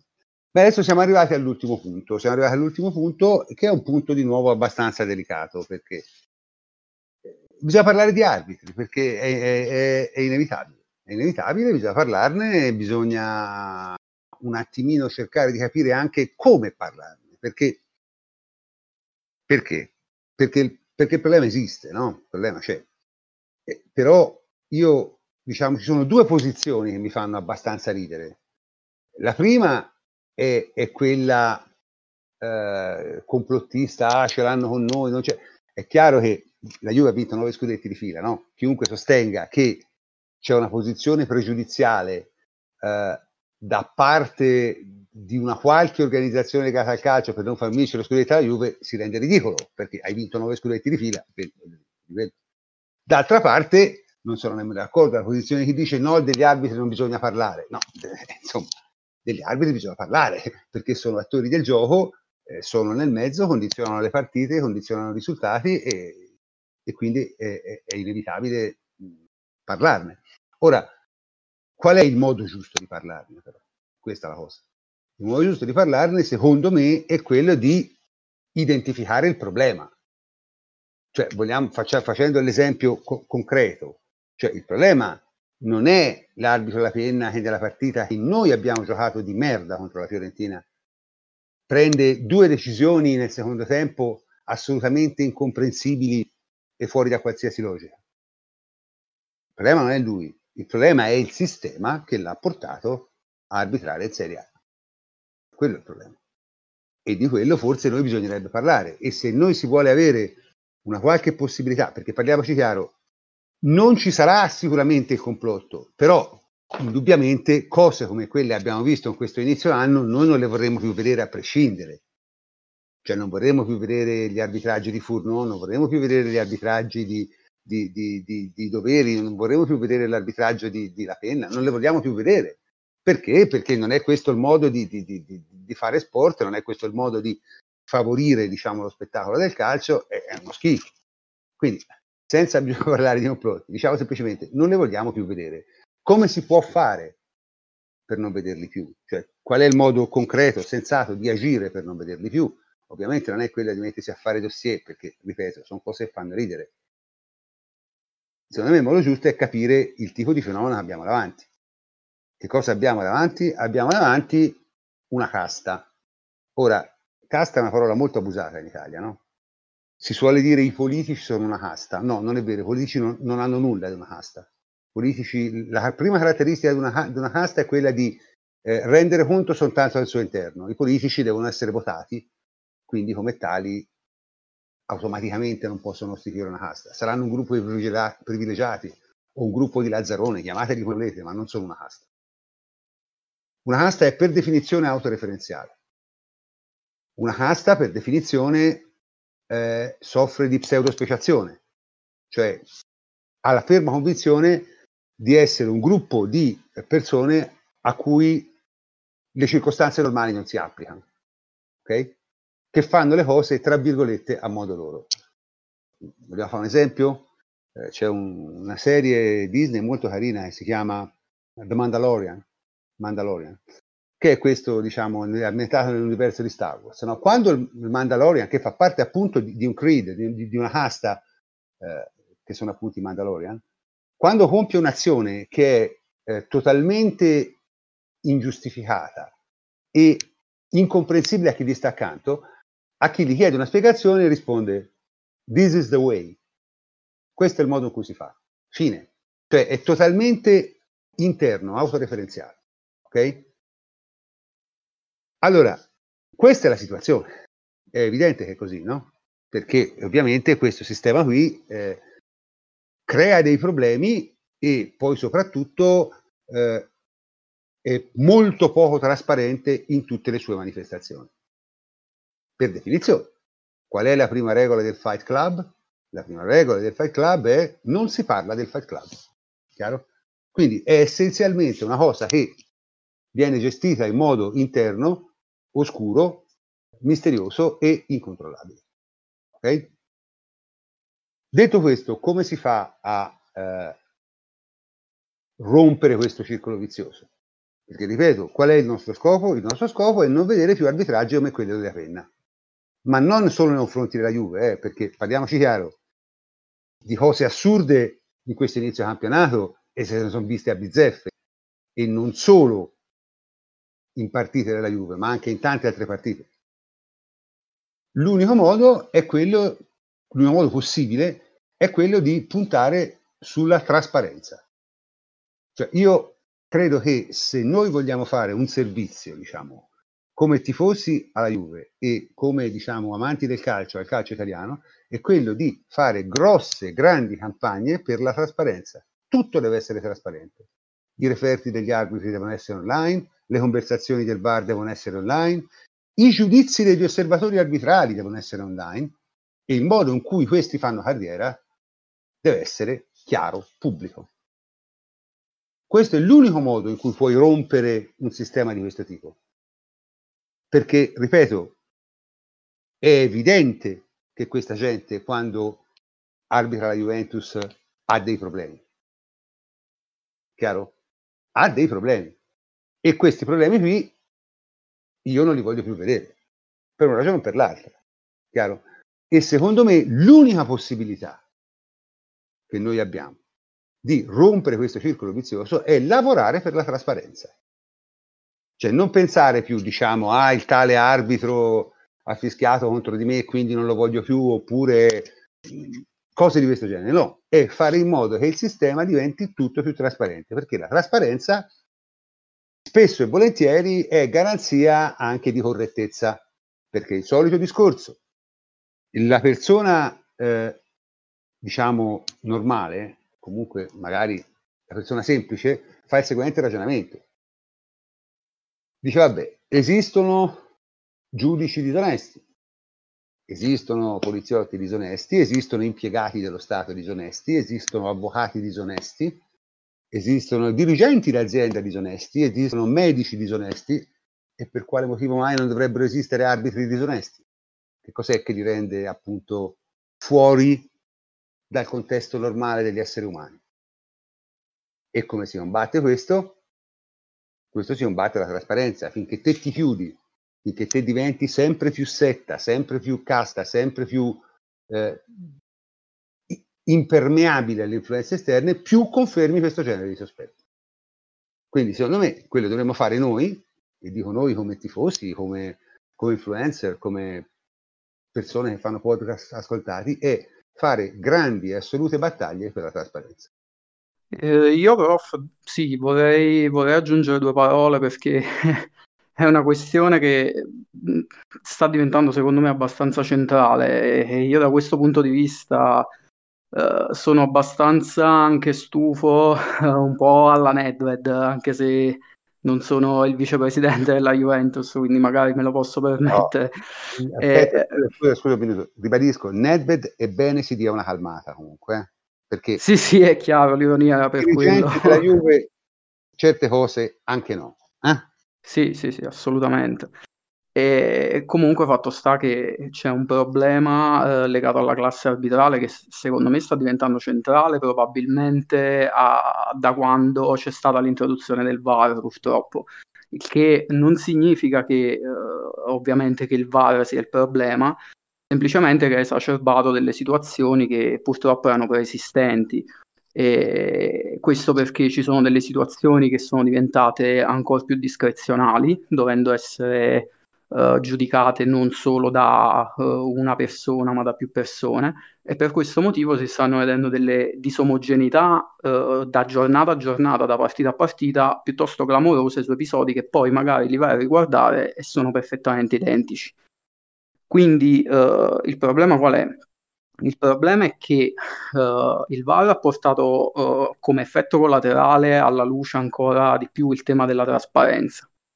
E uh, questo tema c'è perché noi non sappiamo cosa vede un arbitro, non sappiamo cosa vede il VAR e non abbiamo elementi per giudicare le loro decisioni. le persone che hanno gli elementi giusti per giudicare le decisioni degli arbitri con dovizia di particolari sono di fatto gli arbitri stessi.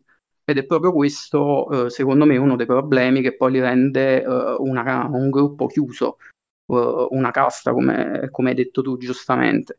E la trasparenza permetterebbe innanzitutto di tutelare uh, gli arbitri veramente capaci, veramente in gamba e uh, fare in modo quindi che uh, non a delegittimare dei pensieri che ora secondo me possono essere anche legittimi, ovvero il fatto che siccome questo gruppo è chiuso e si autogiudica e si autodetermina da solo, i canoni secondo cui lo fa possono anche essere diversi rispetto all'oggettività del campo.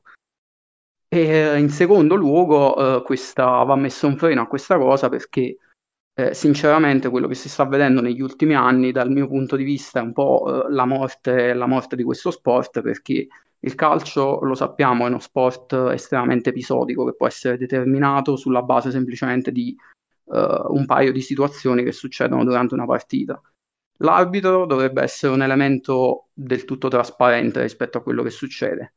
E se deve diventare un protagonista al pari uh, delle due squadre, onestamente io mh, mm, non ci sto e soprattutto non ci sto a vedere arbitri che prendono decisioni non sulla base di quello che vedono, ma sulla base di retropensieri. E questa è una cosa che sta diventando sempre più diffusa ed è piuttosto frustrante dal mio punto di vista. No, prof, vedere la penna con la partita con la Fiorentina che tira fuori, sta per tirare fuori il cartellino giallo a Borca Valero, quello che sarebbe valso come espulsione, e poi rimettere in apposto è una cosa che dà veramente fastidio di là di, di tutto. Eh, forse eh, hai detto in tutte e due occasioni eh, dubbie, eh, diciamo, diciamo dubbie, decisioni arbitrali controverse. In realtà ce n'erano ben più di due. Sei stato più buono. Io sul discorso della trasparenza sono assolutamente a favore. E faccio l'esempio di uno sport a me caro, eh, più a mia moglie a dire la verità, ma anche a me, cioè il rugby, dove nessuno si permette di contestare l'arbitro, anche perché è tutto estremamente trasparente. Anche quando l'arbitro richiama i calciatori, tutti nello stadio e a casa ovviamente, possono ascoltare quello che l'arbitro dice ai, ai giocatori delle due squadre.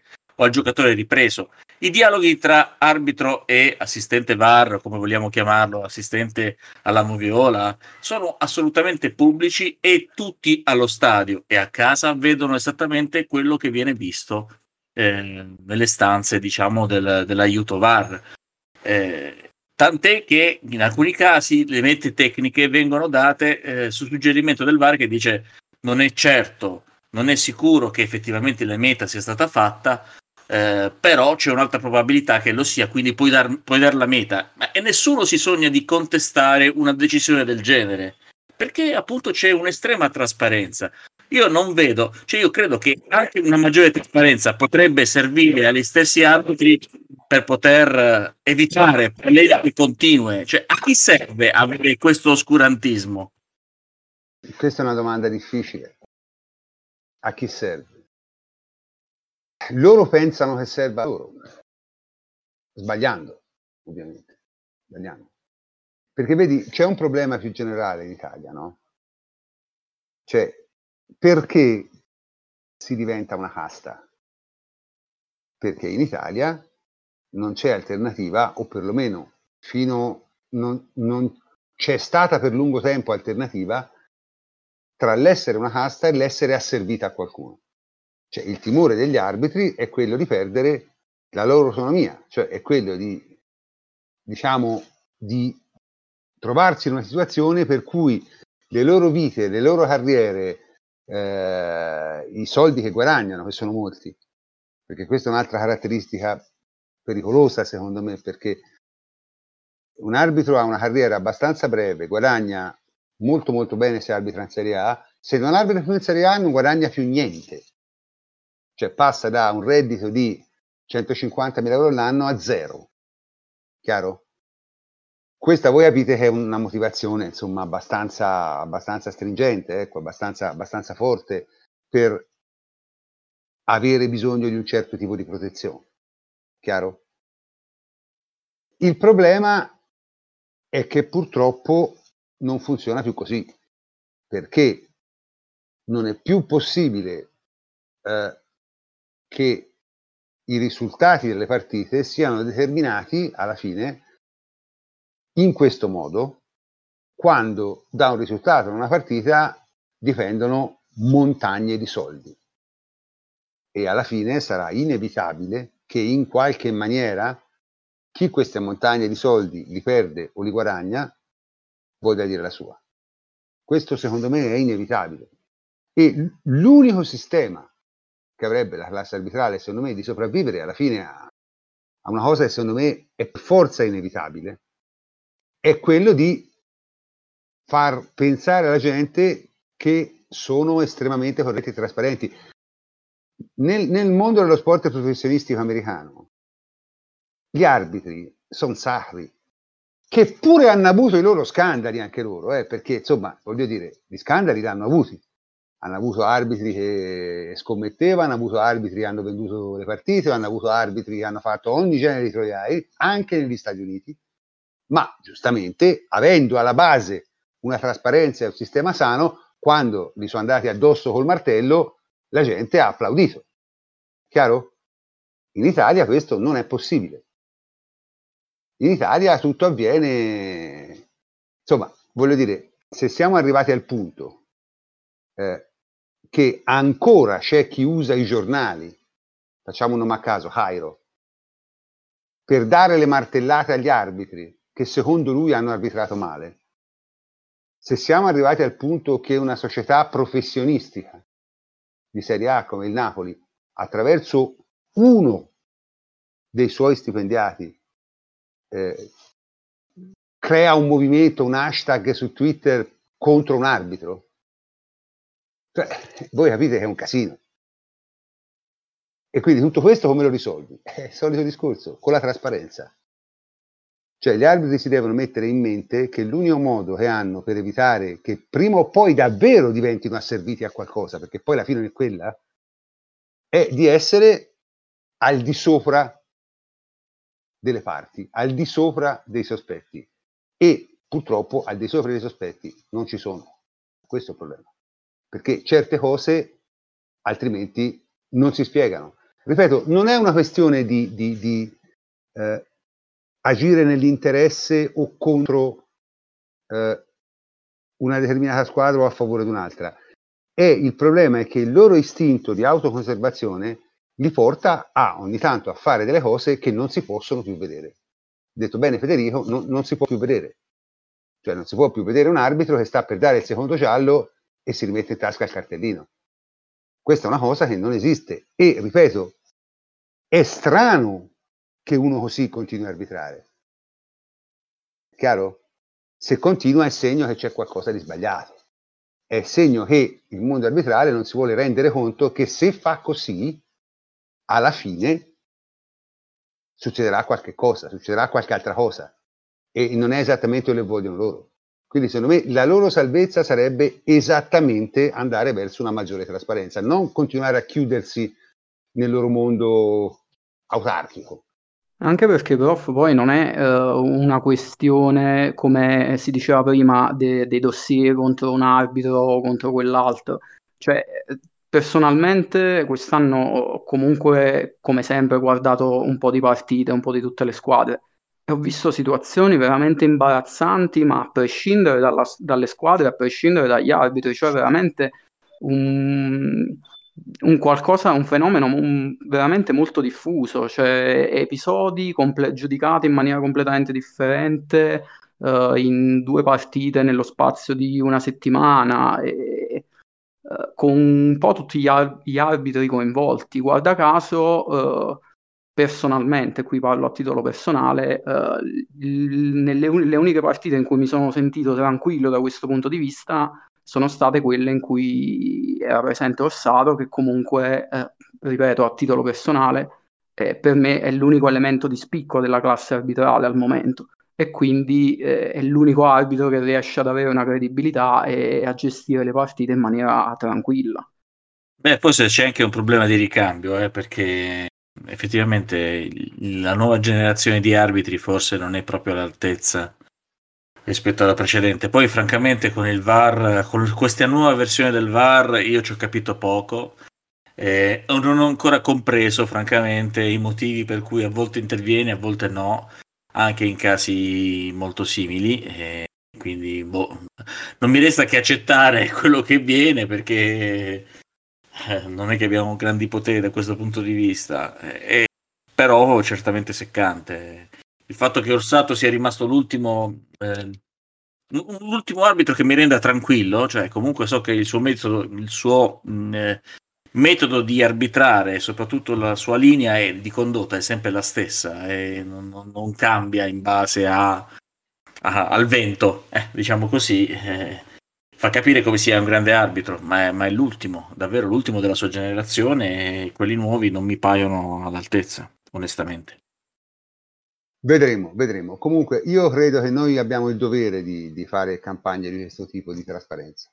Ok, bene, siamo quasi a due ore di trasmissione, mi dicono, quindi insomma forse è arrivato il momento di salutarci, ma le cose da dire erano molte che vale, vale sempre la pena di dirle, quindi posso cominciare a salutare tutti i miei complici a partire da Federico Ienco. Ciao Federico. Ciao prof, buonanotte a tutti. Tommaso Nevi, ciao Tommaso. Ciao prof e un ringraziamento a tutti quelli che ci hanno ascoltato. Roberta Sacco, ciao Roberta. Ciao prof e auguri per un 2021 sereno. Matteo Trevisan, ciao Matteo. Ciao prof, ciao a tutti. Michele Giliberti, ciao Michele. Ciao prof, eh, se sentite abbaiare durante il podcast è colpa del mio cane che non stava fermo un attimo e ha cercato di sabotare la trasmissione, quindi sappiate di chi è la colpa. Buona serata a tutti. E infine Federico Rico Manisero, ciao Rico. Ciao prof, ciao a tutti. Bene, eh, io sono il professor Cantor e anche eh, stasera vi saluto. Buon anno a tutti, ci sentiamo l'anno prossimo.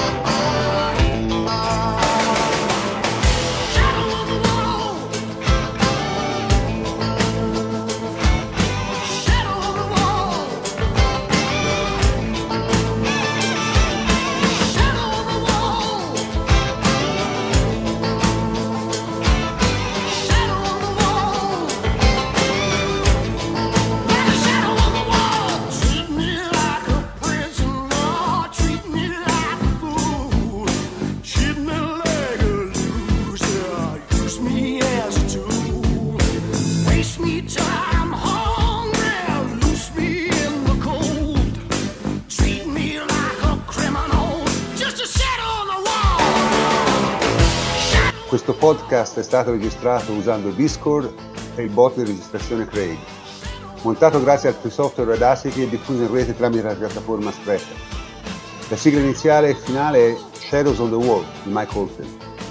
Un grazie come sempre a tutta la redazione di Lateralbus.